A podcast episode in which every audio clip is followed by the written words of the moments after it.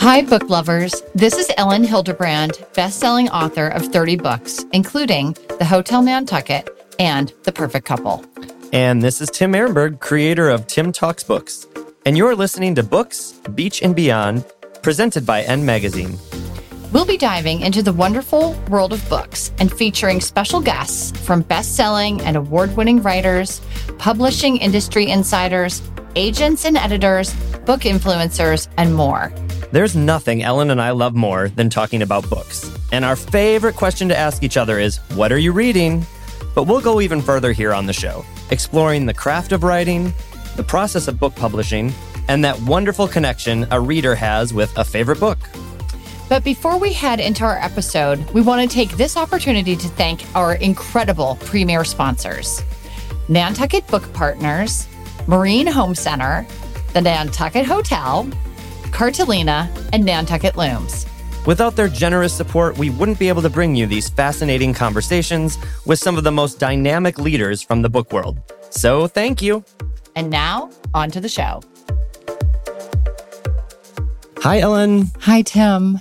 So I always start these episodes with a with a deeper, bigger question, and I want to start today with fictional characters that you've really resonated with, whether it's someone that you really saw yourself in or a loved one in. Who are those for you? So I'm going to give you three because I'm older and so and and they resonated at different parts of my life. The Mhm. first one is Franny Glass, which is from Franny and Zooey by J.D. Salinger. Love Franny. She's a super, deep, deeply troubled young woman. She resonated with me when I was a teenager. I, I loved Franny Glass. I love that's one of my favorite books of all time. Another one of my favorite books of all time, Family Happiness by Laurie Colwin Mhm. as you know. And Polly Demarest in that book, you know, she's a beleaguered mother of two and she has sort of a secret life going on. I oh I love Polly. She's one one of my very favorite women characters. And then thirdly is Ginny from A Thousand Acres by Jane Smiley. Uh, she's a farm wife. And when I retire, I also want to be a, fa- a farm wife. Okay, that is quite the switch in life, but our, our, okay. I love those She's answers. She's always making pie or putting together potato salad. I'm like, that's going to be me. I mean, I love that book. Yeah. I have two, and one I don't really resonate with and that I have anything in common with, but Jude from A Little Life just Right. led such a traumatic. I wanted to be his friend Yeah. and try to help him Yeah. so much. And I so know. that's I know you feel that way. And yeah. it, it just it was such a, I've never read so deeply and full. And the other one I'm going to save because he is the creation of our esteemed guest today, Fredrik Backman. He is the number one New York Times bestselling author of A Man Called Ove. My grandmother asked me to tell you she's sorry. Britt Marie was here. Beartown, Us Against You, and The Winners, recently out in paperback, and Anxious People, as well as two novellas and one work of nonfiction. His books are published in more than 40 countries. He lives in Stockholm, Sweden, with his wife and two children. You can connect with him on Facebook and Twitter at Backmanland and on Instagram, BackmanSK. Ever since I picked up Beartown, I have waited anxiously for each book he has written. I'm one of his biggest fans. I'm thrilled to have him here with us today, all the way from Sweden. Welcome to Books Beach and Beyond, Fredrik Backman. I feel the intro is setting me up for disappointment. Oh, never. we're gonna we're gonna wow them, Fredrik. Don't you worry. So I'm gonna start by asking you because Tim and I have never met you. I'd like to ask you your origin story. So what did you do? What was your path to becoming a novelist, and what did you do before? It wasn't intentional, and I I still don't.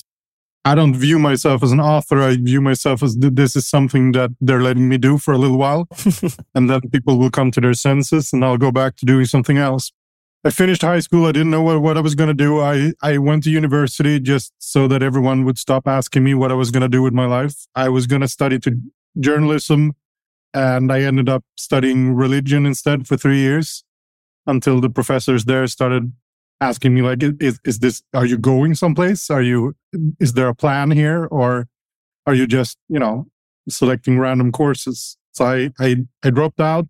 I had a bunch of odd jobs. This was in my early twenties. I, I was a busboy. I was an exterminator for a while. I, I, uh, and then I drove a forklift at a warehouse where my, my best friend was a manager. So, so he got me a job together with another friend of his. That friend actually won Swedish Idol a couple of years later. Oh, And Wow, I, I became fact. published. So my best friend, he, he called us and he said, I'm so glad you're doing well because you were horrible at this job and I, I, I can't, can never take you back. So, so, you know, this career of yours, they better work. So I, I drove a forklift and I had this idea that I wanted to write. I didn't know what it was, what I wanted to write. I just had this idea that know, if I could write for a living, that would be better than, than driving a forklift. So I said, all right, i am going to work nights and weekends and I'm going to give myself a year.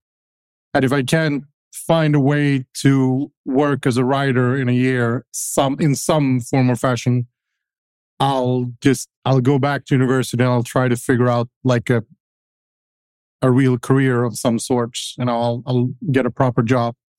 So I just I I just emailed every magazine that I could find and I said I'll, I'll write for free. And this was at a time when there was still magazines around. So you could actually get a few odd jobs and, and it just went from there. And I figured out that I could be, I figured out pretty early on that maybe I can be funny. You know, maybe I can be that guy that, who writes the column that people write angry emails about to the, to the editorial staff. Maybe I can be, maybe I can be the obnoxious guy. So I was that guy for a while and I learned how to write from, from that, I think. And then I, started getting odd jobs here and there for a bunch of different magazines. And I wrote for so many different kinds of magazines that I think that's how I learned how to write because one week I would write for a um, women's magazine for, for women 55 and over. And the other week I would write, you know, this is a, this is a magazine for men in their 20s who likes cars. And, and it was just, I wrote for a parenting magazine before I had kids. And I, I so I just learned how to imitate. I, I read the magazines. I learned how to imitate their voice. Like, oh, this is kind of what they want. So I learned how to do that. That's how I started writing. And then I, you know, I, I had this idea for the first novel and, and, you know, that's a long process and a long story too. But, but I think it came from that. But the only, when I wrote the novel, it was just, I just wanted to see if I could do it. So a man called Ove is one of those books iconic books on the shelves now. On in any bookstore, it's kind of a shock who hasn't read it. What's the story about that one? What is that story actually about? And who did you see first? Was there a plot point you saw first? Like what was that? But what was the story you set out to write there? Well, first of all, very good pronunciation on Ove. I I pract- I looked it up. Very good, five plus. I always try to explain to people that it's it's like the middle part of Hoover. Mm, that's a, that's a good one. There is actually a whole uh, YouTube that your publicist, I think Ariel, put out that has yeah. the pronunciations, and at the end it said he has worked very hard on this. She's also worked very hard when when we went on tour. Ariel, because Ariel was my publicist, and now she's my agent. But uh, when we went on tour, she she realized when people asked how to pronounce my my last name, she said it's like the chicken, Buckman. we Elin and I are big fans of Ariel, yeah, so we love I know she's listening, so we love you. But anyways, back to the book. I had this idea for a long time about this man who is annoyed by everything. And I had this, I worked as an exterminator for a while and, and I had to go to these, I don't know what you call it, but, but, um, you have a little garden, like there's a bunch of gardens and you, you, you have a little plot where you can grow things. It's like a, a big area that you go through one gate and there was I always had to go there to chase rats and wasps and whatnot, and there was always a man in charge. He was always annoyed by me, and he always had a bunch of rules, and you could never drive a car in there. You could never. It was like it was just this man who's annoyed by everything, and I kind of collected these men during the summers that I worked as an exterminator because everywhere I went, there was a man like him who was like my contact person. Like I had to go find him he was always annoyed. There was always a bunch of rules. There was always, and, and so that character was kind of in my head. Like maybe I could do something with that character at some point because it's funny. It's funny that he's annoyed by everything. Um, I started a blog because that was the, you know, beginning of the blog phenomenon. There was another blogger, friend of mine, Jonas Kromby, who he was at a museum and he wrote about this experience with a man who got into a fight with the staff at the museum because the man mispronounced the name of an of an artist, and someone in the staff corrected him, and this man could not take it. So there was like this huge argument holding up an entire line because he he could not he just couldn't back down. At the end of that argument, he he rolled up like the the little pamphlet you get from the museum with all the exhibitions. He started rolling this up in his hand and he started holding it like a police baton in his hand. And, and Jonas just described this so funny. And then this man's wife took, took this man by the arm and said, come now, Ove, let's go. You know, enough of this. Let's go, Ove. And my wife read that and she said, you know, Fredrik, this is, this is what it's like living with you. this, this is like going anywhere with you. This is what it's like because you get into these stupid arguments about principles. So I started blogging, like I started writing blog posts times in my life where my wife thinks I've been a man called Ove. Gotcha.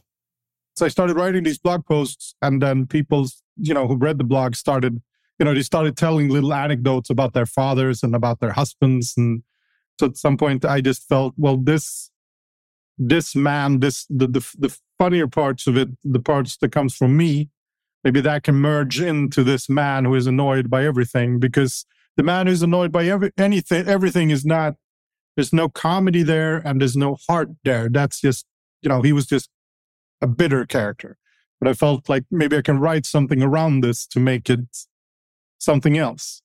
So I asked Jonas, you know, can I use the name? Can I use, can, can I steal the name for you and, and go see if I can do something of this? And he gave me his blessing and off I went. You did it. So, this book was popular in Sweden and then later published in America. Can you talk about the differences between publishing a book in Sweden and publishing a book in America? I imagine it's quite different. Everything is bigger in the US, uh, Yeah. everything is faster.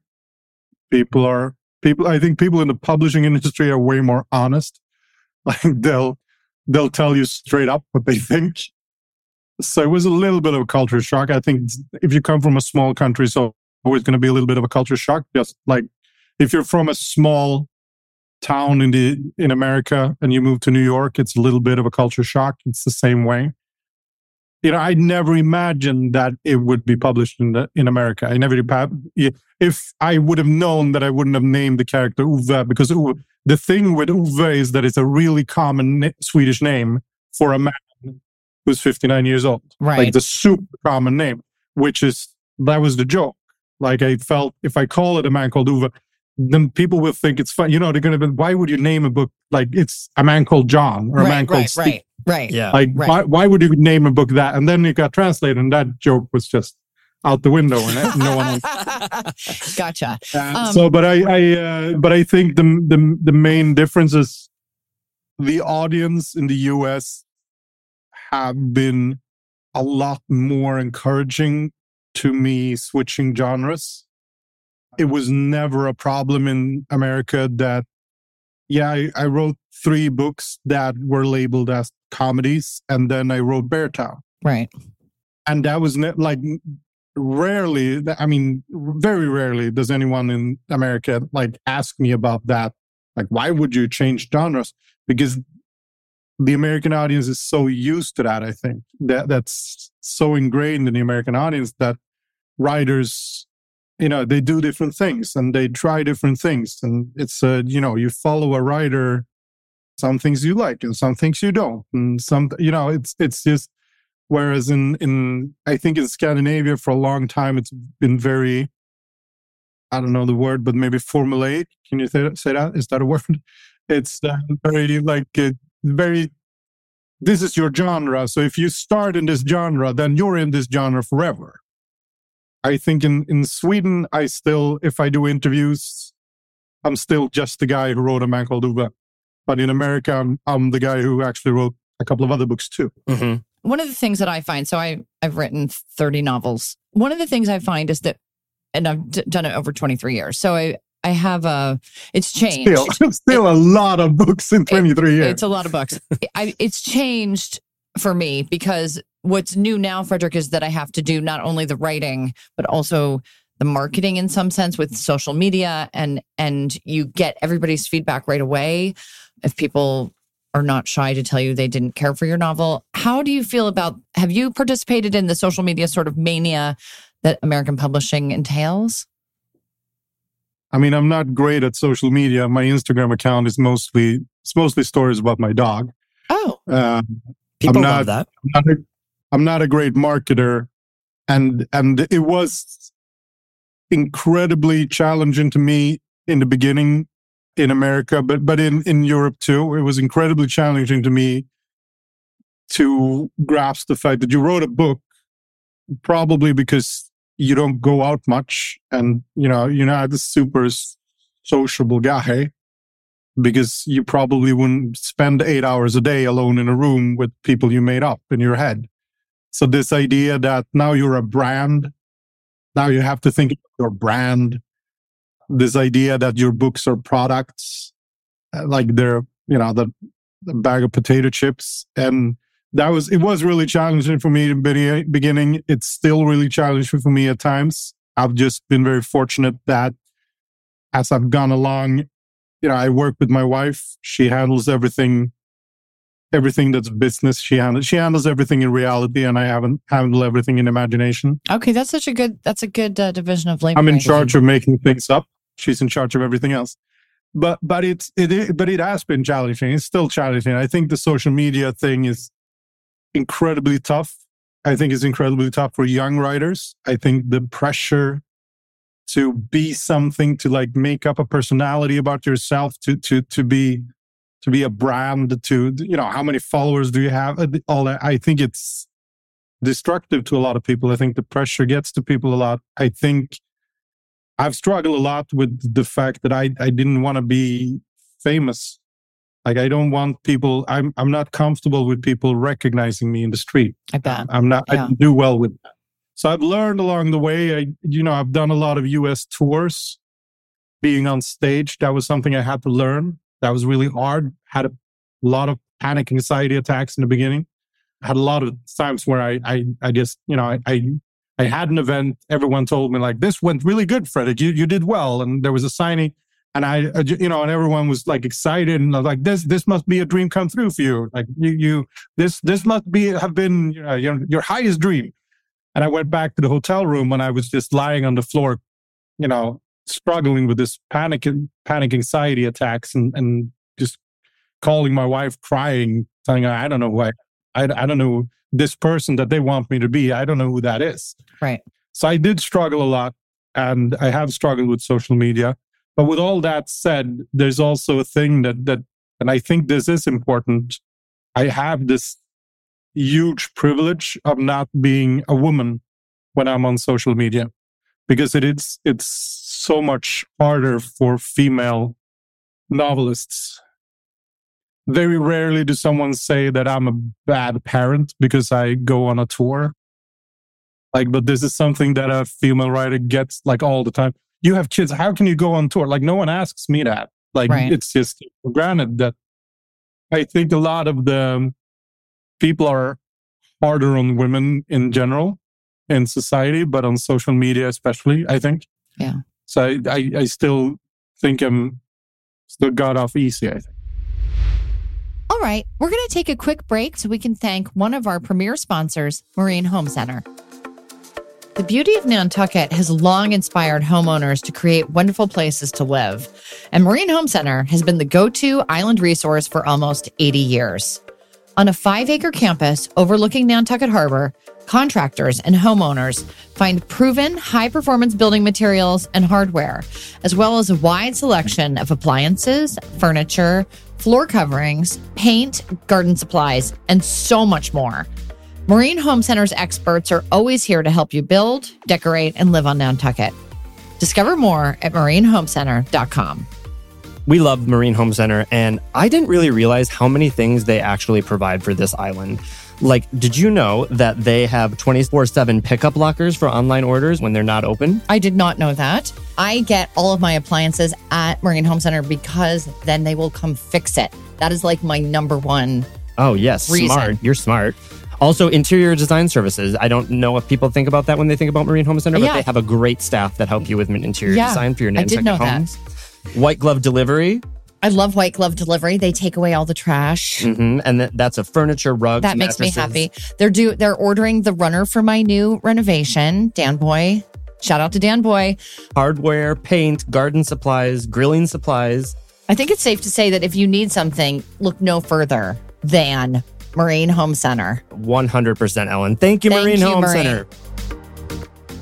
One place I know That's where you're comfortable is at your writing desk and writing books. And so talk a little bit about your writing process. Are you a, what's the question that authors get asked all the time? Are you a pantser or are you a plotter? Do you plot everything out or do you, do you know where you're going or do you make it up as you go along?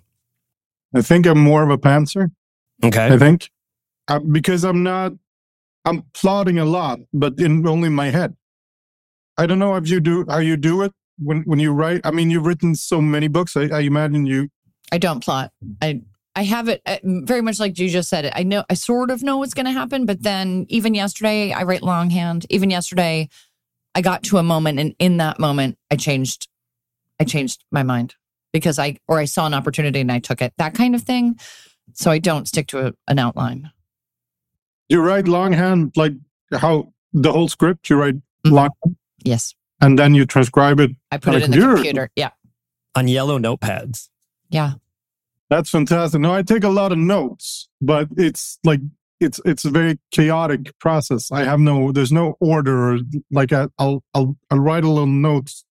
Oh, this would be a good line, or this would be uh this would be a good idea for this, or maybe this you know maybe this character can say this at some point, and it's just random notes, and then I lose the notepads all the time. So right, and I write on the back. I'll have an idea, I write it on the back of an envelope, and then three weeks later, I'll running around the apartment like, honey, have you seen a, an envelope? Right? I wrote something on the back of an envelope. You know, have you seen? She's like, no. Well, I loved Beartown. I loved, loved, loved it. I want to talk about hockey. Your choice to have hockey be the thing that unites the town, unites the community. Is that typical in Sweden? And did you, or is it something particular to you? Did you play? Yeah, the community thing. It's it's. Uh, I was looking for that. I think in a small town, it's very common in Sweden that it's the town is famous for something, and and uh, I was interested in that there are certain communities in Sweden. I think it's the same way in in U.S. and Canada. There's certain places where. You know, what's that place famous for? Oh, that's where the factory of that company, that's where they make this you know that's the town where they make the cars or that's the town where they make this. But certain places are oh that's the team that that's the team town with the team. Right. like you you say a you say a place and people immediately say the name of the team. I've, I've always been fascinated by that. I'm i'm i grew up in a smaller town not as small as beartown but smaller than stockholm where i live now. And and and i was in i've always been interested in this culture around a team where the team is so important that it starts to affect everything. And and in Beartown, I was interested in the fact that maybe I can write this in a way where this team is also like a company, like people are actually employed and the team makes money for the town. And it's like if the team does well, sponsors will, you know, money will pour into the town. We'll get more visitors. We'll get you know, maybe we can build a shopping mall, maybe we can build an airport, maybe we can be one of those expanding places. Um, but the team is like the team is the ticket to that. The team is the key to that. Like the team is what we're famous for. And during the Beartown series, I, I kind of explored that because that was a big thing in the northern part of Sweden for a couple of years. That you know to host the the skiing World Cup, to be able to host that because that because it's a huge amount of money that all of a sudden flows into a small community if you can host uh, a World Cup in anything. So I, it came from came from that, and it came from and hockey came from the fact that I like that it. I think it's interesting that it's so hard. It's hard to play. It demands it demands incredible grace to be able to skate, but it's also insanely violent and and powerful. So you have this technique and force, this, this grace and violence, and I, I'm fascinated by that. Uh, it's the only sport I didn't play when I was growing up. Oh, you didn't Uh, play it. I played find that shocking. No. Yeah. Oh, but I played everything else. So that was the the thing was I I I liked the sport. The, the sport itself is hard, and I also liked the fact that that. But I was also interested in the fact that people people who play hockey identify themselves with hockey. Like every ho- people say, we're a hockey family. Yeah. hmm Very rarely do you hear people say we're a, we're a volleyball family. Did you know there were multiple books with it?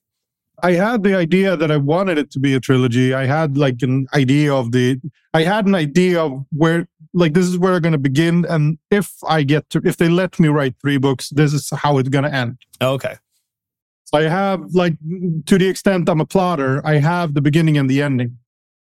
And then everything in between can be a little chaotic, but I know where I'm going. I know the emotion that I want you to have when you close the book. But but I also wanted each book to be a whole story. I didn't want a cliffhanger in the at the end. I wanted it to be a full novel. I wanted you to have closure. If you only want to read the first one, you'll you'll get closure. And if you only want if you want to read the second one, you'll still get closure. You don't have to read the third one.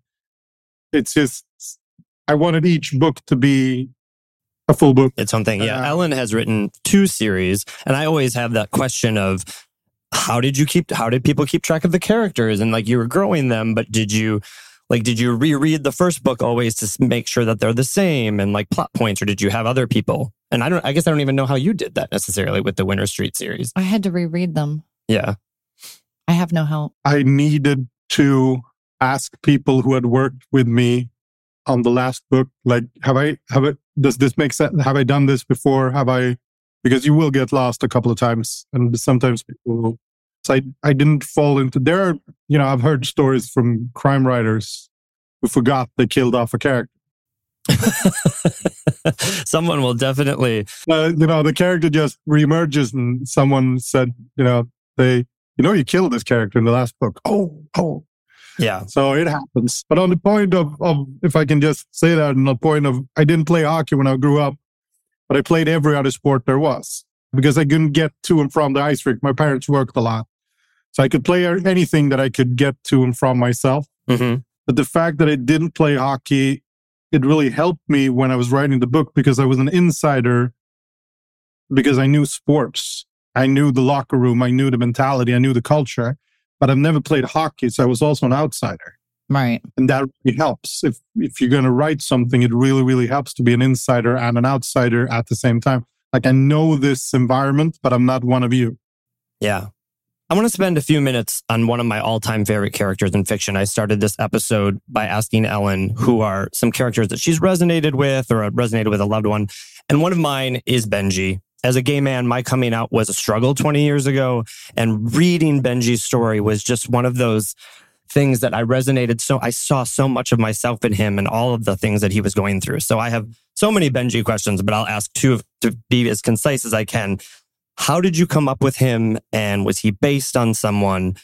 And I guess I have three like why do you think so many people love him so much? Because I really do think he's someone that people just love on the page. Uh, He's a combination of, of several people. My characters are very rarely based on one person. It's like orange juice. Takes a lot of oranges to make one glass of juice. Takes a lot of real people to make one one good character. So he, he is based on he- he's based on a couple of different people that I grew up with. It was just one of those characters that just went looking for. I knew who he was. I knew this this person of um, who struggles. And and i think if if there's something that people responded to or or recognized or felt something for it's the fact that he's he's hurting. I mean first of all i wanted i wanted the first 150 pages to be the stereotype of a sports story. One of the greatest compliments i've gotten was there was a hockey coach in canada i was stood up at, at a book talk i had there and it was this big guy who looked like he could you know, put me through a wall if he wanted to. And, and he stood up and he was a little annoyed, but he was also, you know, very emotional that, that, you know, he's annoyed because his wife had given him this book and she said, you know, you love this. It's about hockey. It's a nice hockey story. And she didn't tell him that, that it was going to take a turn. And when it did, it, he said, it, when it did, he, he was, he was so, he was crushed. He couldn't, he couldn't even, because it resonated with him because he had seen this he had understood you know this was something that got very personal to him very quickly and and but the fact that he was kind of lured into it that was why he was annoyed and that was also my intention that that i wanted to be that i wanted Benji to have this thing where he's not afraid that anyone will hurt him if they find out who he is. He's not afraid to get beaten up. He's not afraid of anyone. He has no fear of that. His fear is that he will walk into the locker room and everyone will fall silent because they were making a joke and now they can't make that joke in front of him. That's what he's afraid of. He's afraid of not like he's afraid of the silence. He's afraid of not being part of this group because that's the only place he's he's ever felt like this is a role that I can play. Mm-hmm. Is there a This character is, uh, of your own that you resonate with? Like that you've created that that's most like you? And I want to give the same question to Elin. Like, is there someone in your books that it's like, yeah, that's pretty much me on the page? If you ask my wife, it's, I think it's Britt Marie, and Britt Marie was here. 63 year old, very passive aggressive woman. Extremely passive aggressive. Not what I would Uh, have guessed, but I love it. Uh, that's my that's that's my wife's answer. That's the one who's most like it- like him. But I think in in Beartown, it's you know, it's always I, I imagine it's the same for you. There's there's a little bit of you in every character. Yeah. You because you have to find something that you can connect to. You have to find something that you have. I always look for the smallest thing we have in common. Yeah. Well, you have to love I them. think- You have to love them all, regardless of what they do. I have two characters. One is a woman named Delilah who appears in my novel, The Castaways. And uh, she likes to cook and entertain, and she's got the cute cocktail napkins. And so that part of her is very much me. And then I have a holiday series named Margaret Quinn, and she's a working mother. And to your point earlier, you know, I travel a lot for work. I'm I'm gone. I have been gone a lot and I've got three children, raising four children, and it has been a sacrifice. And it it was it was for her in the book, and so that part of Margaret I really connect with. But I want to change tacks a little bit and talk about mental health. You've discussed that you suffer from anxiety, and you even wrote an entire novel called Anxious People. How did that book help you manage your own anxiety? I started writing Anxious People coming out of therapy after I had a breakdown in two, 2017, which was just, well, I just had the, the classic breakdown where you, everything just fell apart within me. And, and uh, I had to go to therapy. And the first thing he told me was, you don't suffer from stress. Stress is what the nurse at the ER has like two o'clock in, in, in a Saturday morning. That's stress. What you suffer from is pressure. And, and it's different. And we treat it differently. And then that, that was a long journey for me. And my therapist now has know, a very nice summer home and a boat and uh, doing very well. It's, but, but it was a long, long journey for me and, and, uh, you know, trying to, to find my way back to somewhat functioning. And that's also when my wife took over the company and, and started running the business part of it because I hated, no one tells you when you become a writer that you're also going to become the CEO of a company. hmm That no one tells you that. It's just, you're, you're expected now to figure everything out. And so I think the first part of anxious people, this whole, there should be like, there should be like a driver's license to become an adult. The whole first part of anxious people is about that like we shouldn't they shouldn't have let us become adults. We were not we're not good at this. We're not prepared. Like we're not we can't handle all of these things that are expected from us and anxious people was very much my journey coming out of therapy and trying to i started writing it just as a writing exercise because i i never thought i was going to publish it I started writing as as a writing exercise because I couldn't write for a little while. I was so messed up, and uh, and the pressure got to me, and this this this whole career thing got to me. And I had done a couple of U.S. tours, and I was really like, I don't know if I want to do this. I don't know if this is the person I want to be. I'm not. I don't think it's making me a good person. I don't think I'm happy. I, I don't. I don't. You know. I, I don't think I'm a good parent. I don't think. You know. I was just feeling like I failed at everything, and so I started writing it as a writing exercise. Like maybe I can write about therapy and that will be my way of like finding out if I can still write and if I can still do this. And uh, that grew and grew and grew and grew. And then eventually I had this idea for maybe I can frame this as kind of a locked door mystery. Like maybe I can do that, but in a comedic sense. And maybe, and then if I do that well enough and I make it funny, then maybe I can really dive into the mental health things because I can't talk, you know, there's a certain kind of darkness in your head you don't want to talk about if you can't make jokes about it. Mm-hmm. Defense mechanism. So, so that, that's where it came from. And then, then I, I, so that was just my exploration. And now a short break to thank our sponsor, Book of the Month. Think of something awesome. Rain on a still roof, awesome. Or receiving mail that isn't a bill. That smell when cake is ready in the oven. Actually, I'm talking about Book of the Month. They're cooler than a frozen cucumber cool. Why? Not only is it cool to see a company so dedicated to fiction, they also feature the best new books, including some of my own, and are always spotlighting new and emerging authors. They're the best at helping people read more and read better. For a limited time, get your first book for just $5 with offer code ELIN, E L I N, by visiting bookofthemonth.com.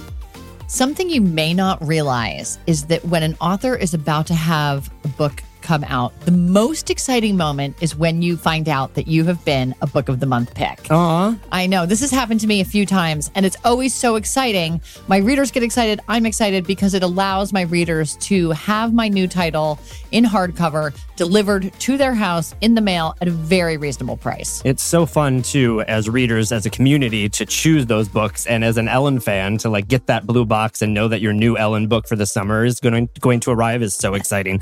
I've been a member since 2016. Are you a member? I've been a member since 2017 when they chose my novel, The Identicals. That's amazing. And honestly, my mom is also a member because I get this for her for a gift every holiday. So I really recommend that. Absolutely. And I love that they now have audiobooks. So you can choose every month either an audiobook or a hardcover. Okay, so remember, go to bookofthemonth.com and use code ELIN, E L I N, for a discount off your book. Wonderful. Thank you, Book of the Month. Thank you.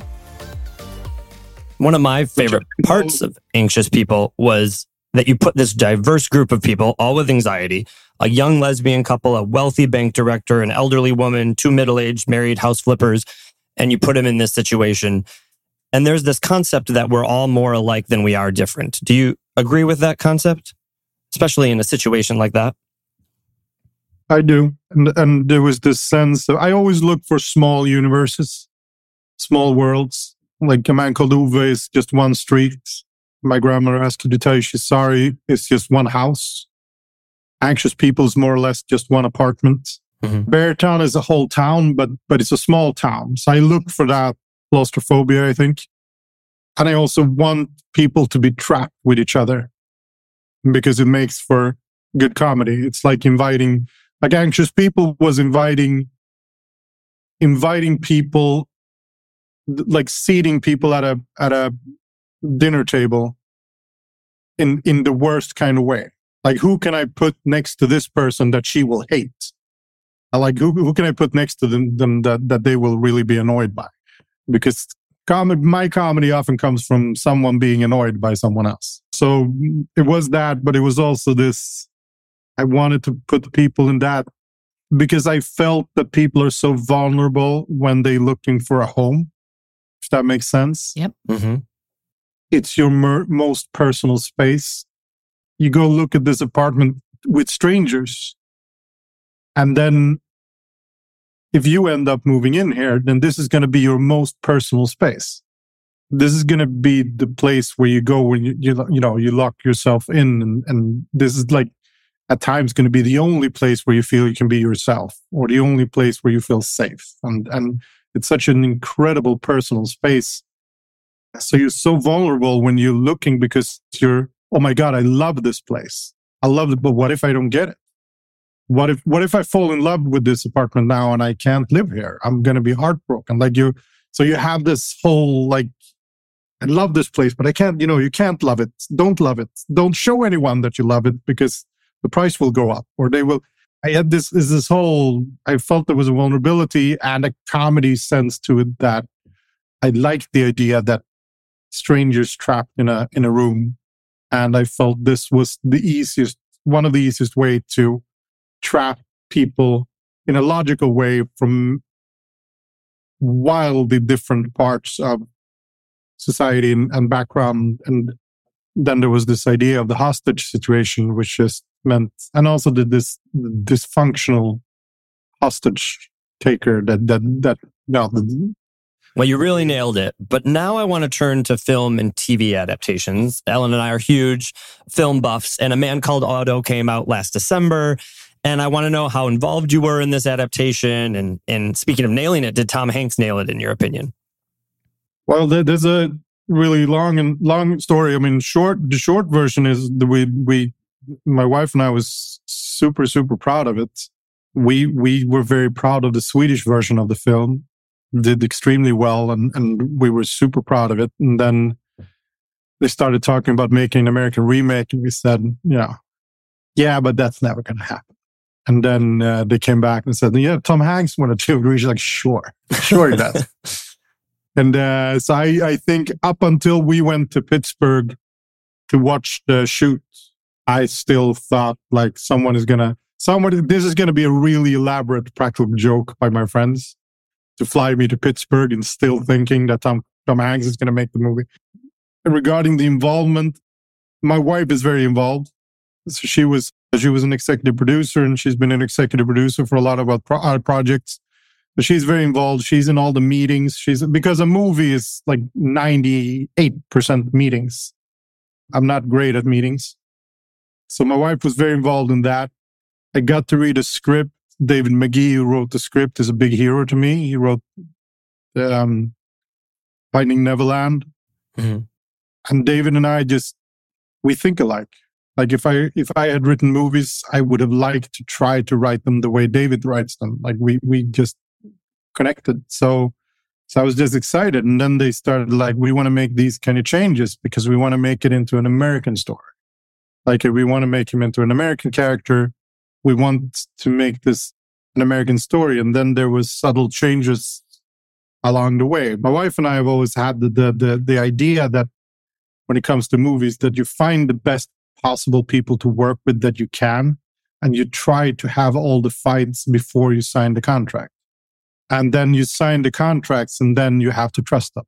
You have to move out of their way and you have to let them, they have to go looking for something too. Just like when I'm writing a book, like I have to go looking for something. It's like, I don't know your experience with editors and publishers, but sometimes I have to tell editors like, yeah, I know, I know it, you know, I know it's not finished. It's a first draft, but I'm looking for something. Right. I'm out here looking for something. You're, you're, you know, I'm inviting you to go with me while I look for stuff, but I don't know what it is yet.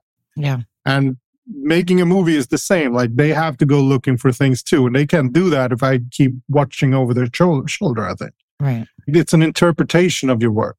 It's not the same as your work. It's an interpretation. This is how we saw it. This is right. what I, this is what I, and they have to put things in there from themselves, from, from, you know, in the case of a man called Otto, I think a lot of it is, well, there's a little bit of David's dad in there. And I think there's a little bit about, from Tom's perspective, is a little bit of him aging and his, him coming to terms with him, himself aging. I think there's a lot of in there with Marc Forster, a lot of personal things for him about loneliness and about struggling with loneliness and struggling.